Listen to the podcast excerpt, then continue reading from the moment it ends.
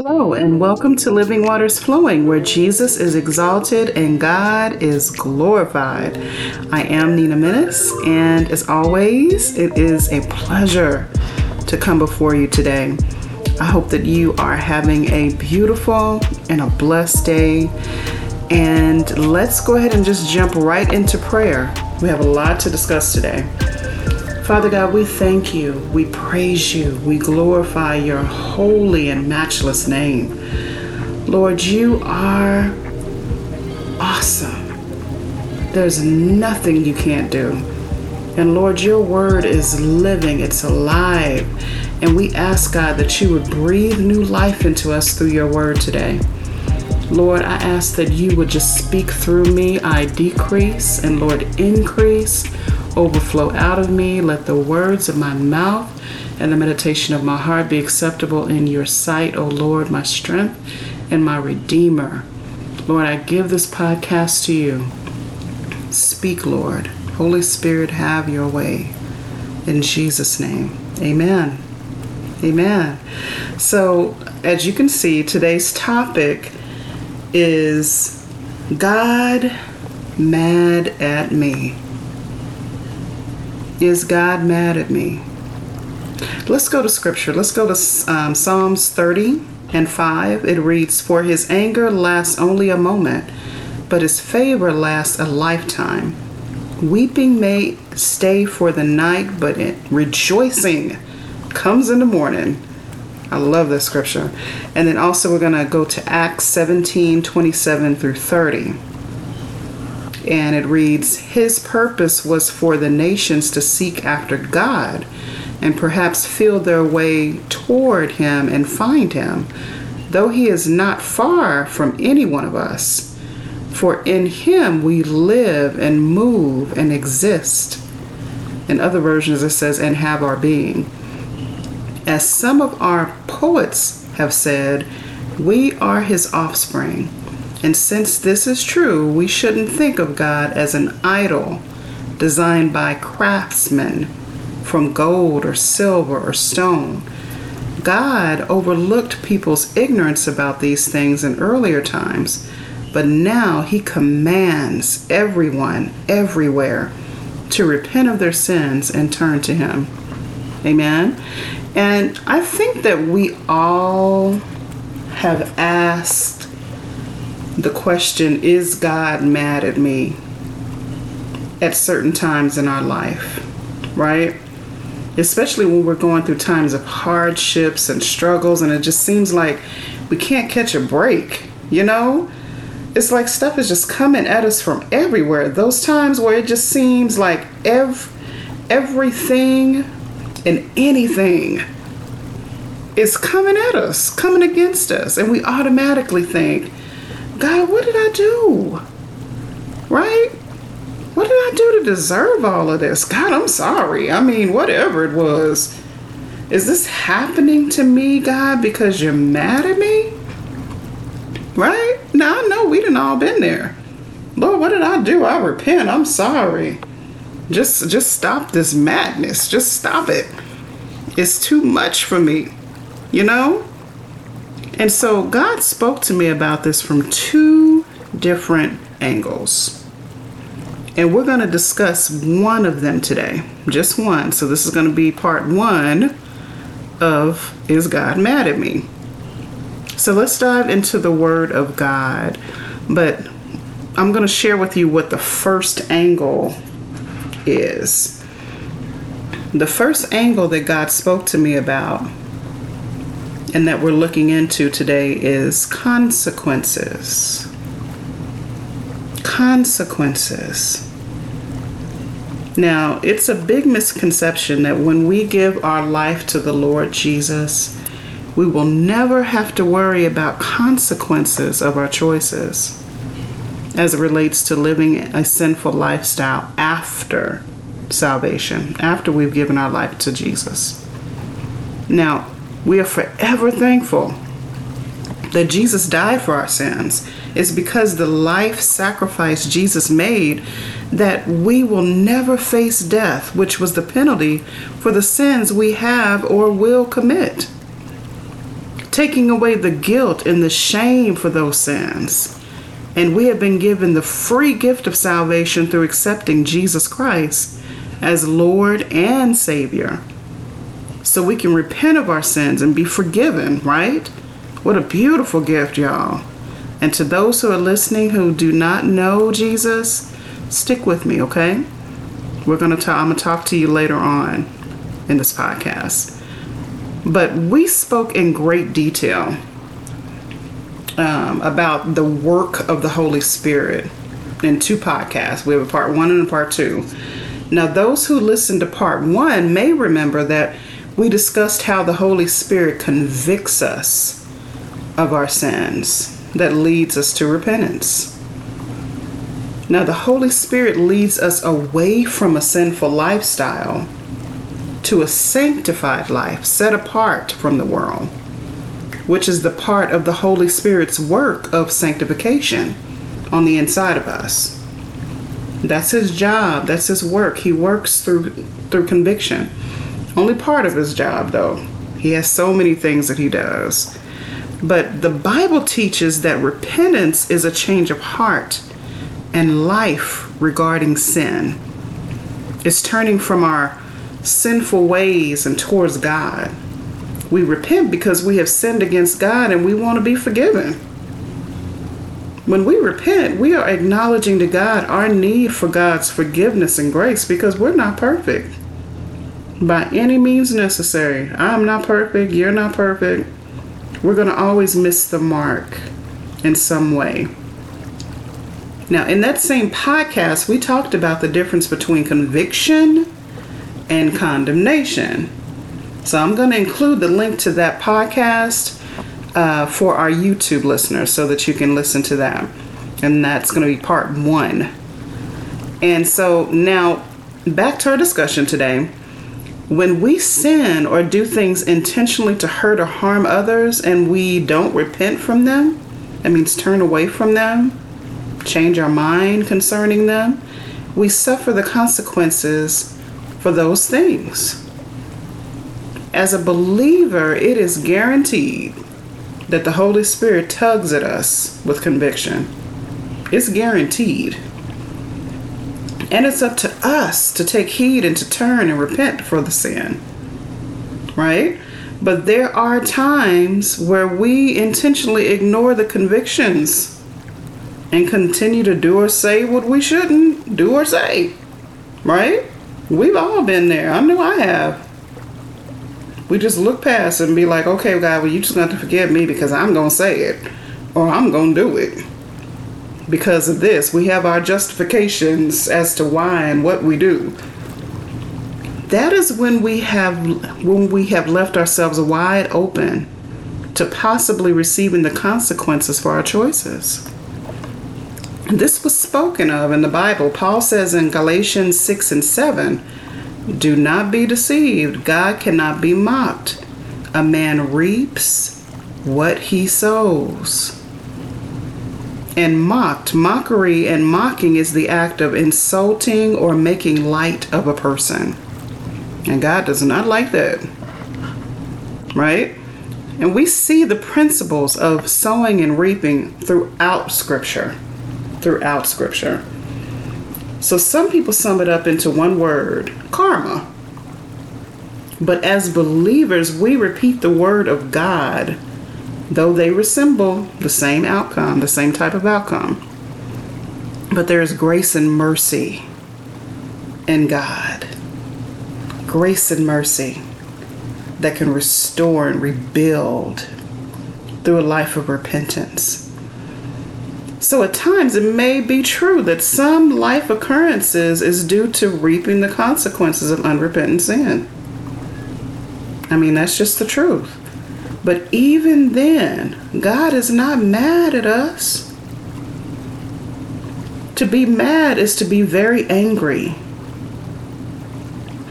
God is faithful and true. He is sovereign, full of love, grace, and mercy. The mercy seat is available to us, and it gives us, and He's willing to give us forgiveness when we ask forward, when we repent of our sins, when we turn away from the sin or sins and back to God, back to doing things God's way. Now, there's some people that feel that repenting after salvation is unnecessary. But Paul talks about this. Paul talks about this from the standpoint of, well, let me just read it. Philippians two and twelve. I'm going to read it first in the King James Version. It says, "Wherefore, my beloved, as ye have always obeyed, not as in my presence only, but now much more in my absence, work out your own salvation with fear and trembling." Now I'm going to read it now in the Amplified Version.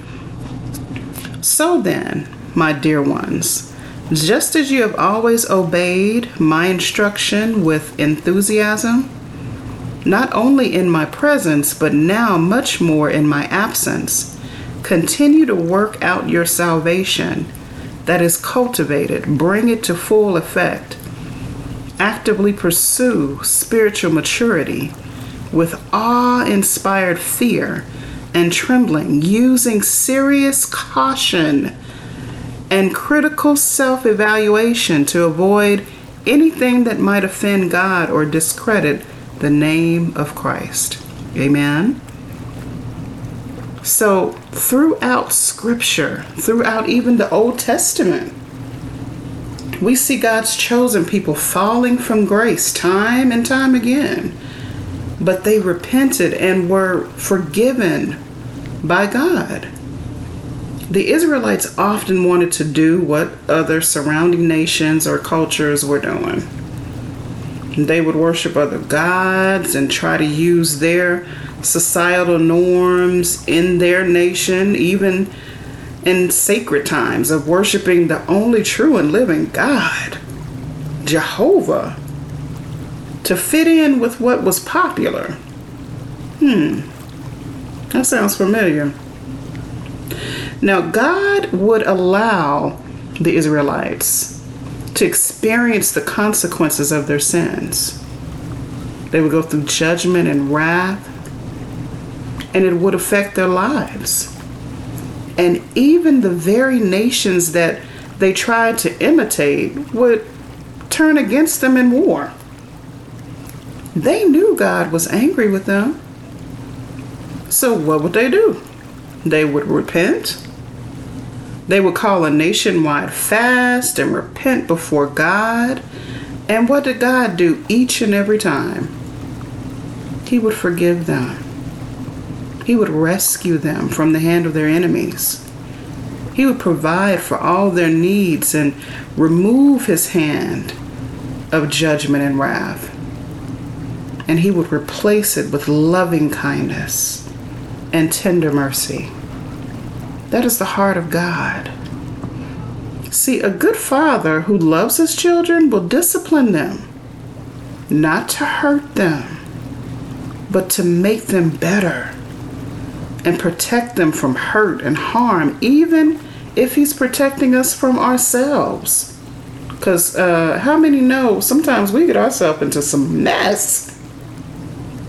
We get ourselves wrapped up with the wrong people, even with good intentions, but we seem to just get wrapped up in some things by taking things into our own hands or trying to handle things on our own, and we end up in a mess. So when we discipline our children, now think about this. We discipline our children, sometimes it hurts us more than it hurts them. Why? Because we didn't want it to come to the need for discipline, right? We want them to obey us because we know what's best for keeping them safe. And we want them to have morals and values that will grow up with them into their adulthood, right? We want to raise some upstanding citizens, right? And so it doesn't mean the parent is mad. They just want their child to do better, be better, and learn those valuable lessons of life, right? So we're going to go over the heart of God. We're going to see the Father and the heart of the Father as it relates to these things. Let's go to uh, these following scriptures. It's going to be four. We're going to go to Hebrews twelve, five b through six. It says, it says, "My son, do not make light of the Lord's discipline, because the Lord's discipline, the Lord disciplines the one he loves, and he chastens, chastens everyone he accepts as his son." Hebrews twelve and ten, "They disciplined us for a little while, while as they thought best, but God disciplines us for our good, in order that we may share in his holiness." Proverbs twelve and one, "Whoever loves discipline loves knowledge, but whoever hates correction is stupid." And Revelations three and nineteen says, "Those whom I love, I rebuke and discipline. So be earnest and repent." Are we hearing the heart of the Father here? So God is not mad at us when we deal with the consequences of our choices. There are times when he will allow it, right? Because God will not force his will on us. He won't. And he will not go against our will. He gives us free will. He's not going to go against that. But there are times that he will allow consequences of our choices to happen, giving us an opportunity to make it right through true repentance. It also teaches us a life lesson. It also teaches us what we need to know. It leads us to maturity and spiritual maturity. It leads us from, from the things that keep us bound to doing the same things and going in cycles. And sometimes the Lord knows just what to allow to happen to get us back in alignment with his will, to keep us safe from hurt and harm. But it does not mean that God is mad at us. It means he loves us more than we could ever know. God loves you. Yes, you. We will continue with part two next week, and we're going to talk about the second angle of this discussion. And um, I'm not going to give any teasers of it. It's just going to be very, very good. You want to continue this. God has shared a lot with me concerning this, so you don't want to miss it. It's not going to be dealing with consequences. It's going to be dealing with a different angle. And we're going to just go into the heart of God, what he is saying. Because God does not want us to go around feeling like God is punishing us all the time. He's not. We talked about consequences because that is what God has spoken. But the truth and the fact and the matter is, even the consequences that he allows to happen is is out of love to try to get us back on track. And then also, life teaches us. You know how they say life lessons, life happens. Some of those pack so many valuable lessons that we carry with us and we are able to share with others, or either others are able to learn from us. But never go around thinking that God is mad at you. That's what the enemy wants. He wants you to think that God's mad at you, so you may as well live for, for the devil. You may as well live for the enemy. You may as well do what everybody else is doing, and that's just not true. God loves you. Let's pray. Father God, in the name of Jesus, Lord, we thank you for your word today. Lord, we thank you that you're speaking to the heart of every person listening. Lord, you're sharing your love with us. You're sharing your heart as our Father. Lord, you're giving us deep insight so that we won't go around believing the worst about you. Lord, we receive your love and we love you. We love you. We praise you. We worship you. because you're so worthy. Your compassion, it never fails us. Your love, it never leaves us. Lord, you said that you would never leave us or forsake us. So, Lord, we understand now that we can't always assume that you're mad at us because of what we go through. You want us to be convinced of your love for us. Lord, we thank you right now for your word. Lord, we repent of any sins, knowing and unknowing. Lord, speak to each and every one of us as we end this podcast, individually. Speak to our hearts, God. Let your love embrace us. Lead us and guide us in your word, God, so that we will not be misled in any way, shape, or form. Lord, we want to know you. We want to know you. So, Lord, we thank you and praise you for your word today, and we give you honor and glory. In Jesus' name, amen. And so now, for those of you who have been listening to the podcast and it sparked your interest when you heard about Jesus, you said, hmm, maybe this is someone I need. And he is. For those of you who don't know Jesus as Lord and Savior, he is here right now. And to those who used to walk with God and are now feeling the love of God wooing you back to him, knowing that he is not mad at you, Jesus has never left you. He's right here. He's right there. Jesus wants a relationship with you, and to show you who he is and who you are. It says in Romans ten and nine, if you confess with your mouth that Jesus is Lord and believe in your heart that God raised him from the dead, you will be saved. So here is some language to help express what you're feeling in your heart to God. Repeat after me. Jesus, I need you. I humbly come before you now.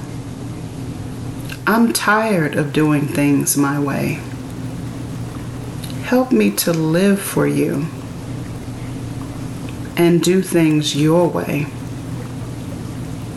I believe that you died and you rose from the dead just so that I can be free. I make you my Lord and Savior. Fill this emptiness inside of me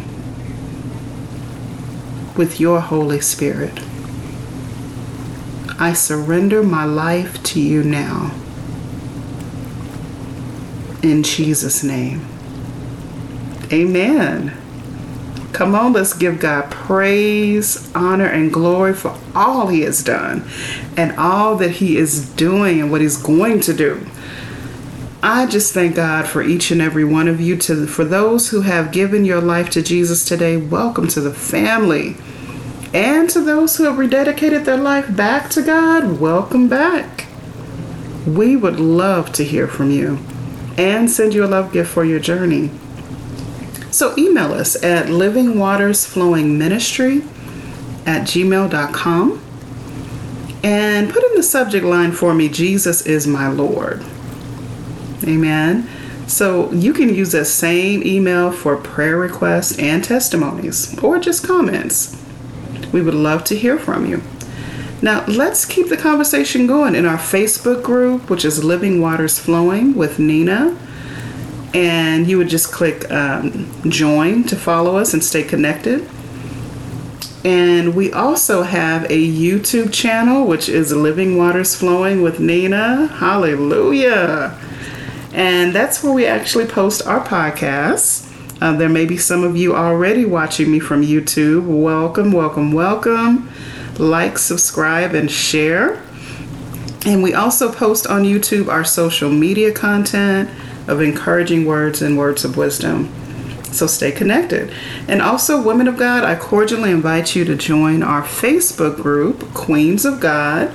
Uh, be sure to look for it um, with the Queen's crown in front of it. And it has a red background. So uh, just to make sure, because there's other groups. But um, be sure to join us, women of God. We have such an amazing time. We laugh together. We come together and pray and just keep each other uplifted, encouraged, and empowered. Um, you are more than welcome to join. And I love each and every one of you. Thank you for spending time with me today. And until we speak again, may the living waters of God continue to flow in your life. Have a blessed week.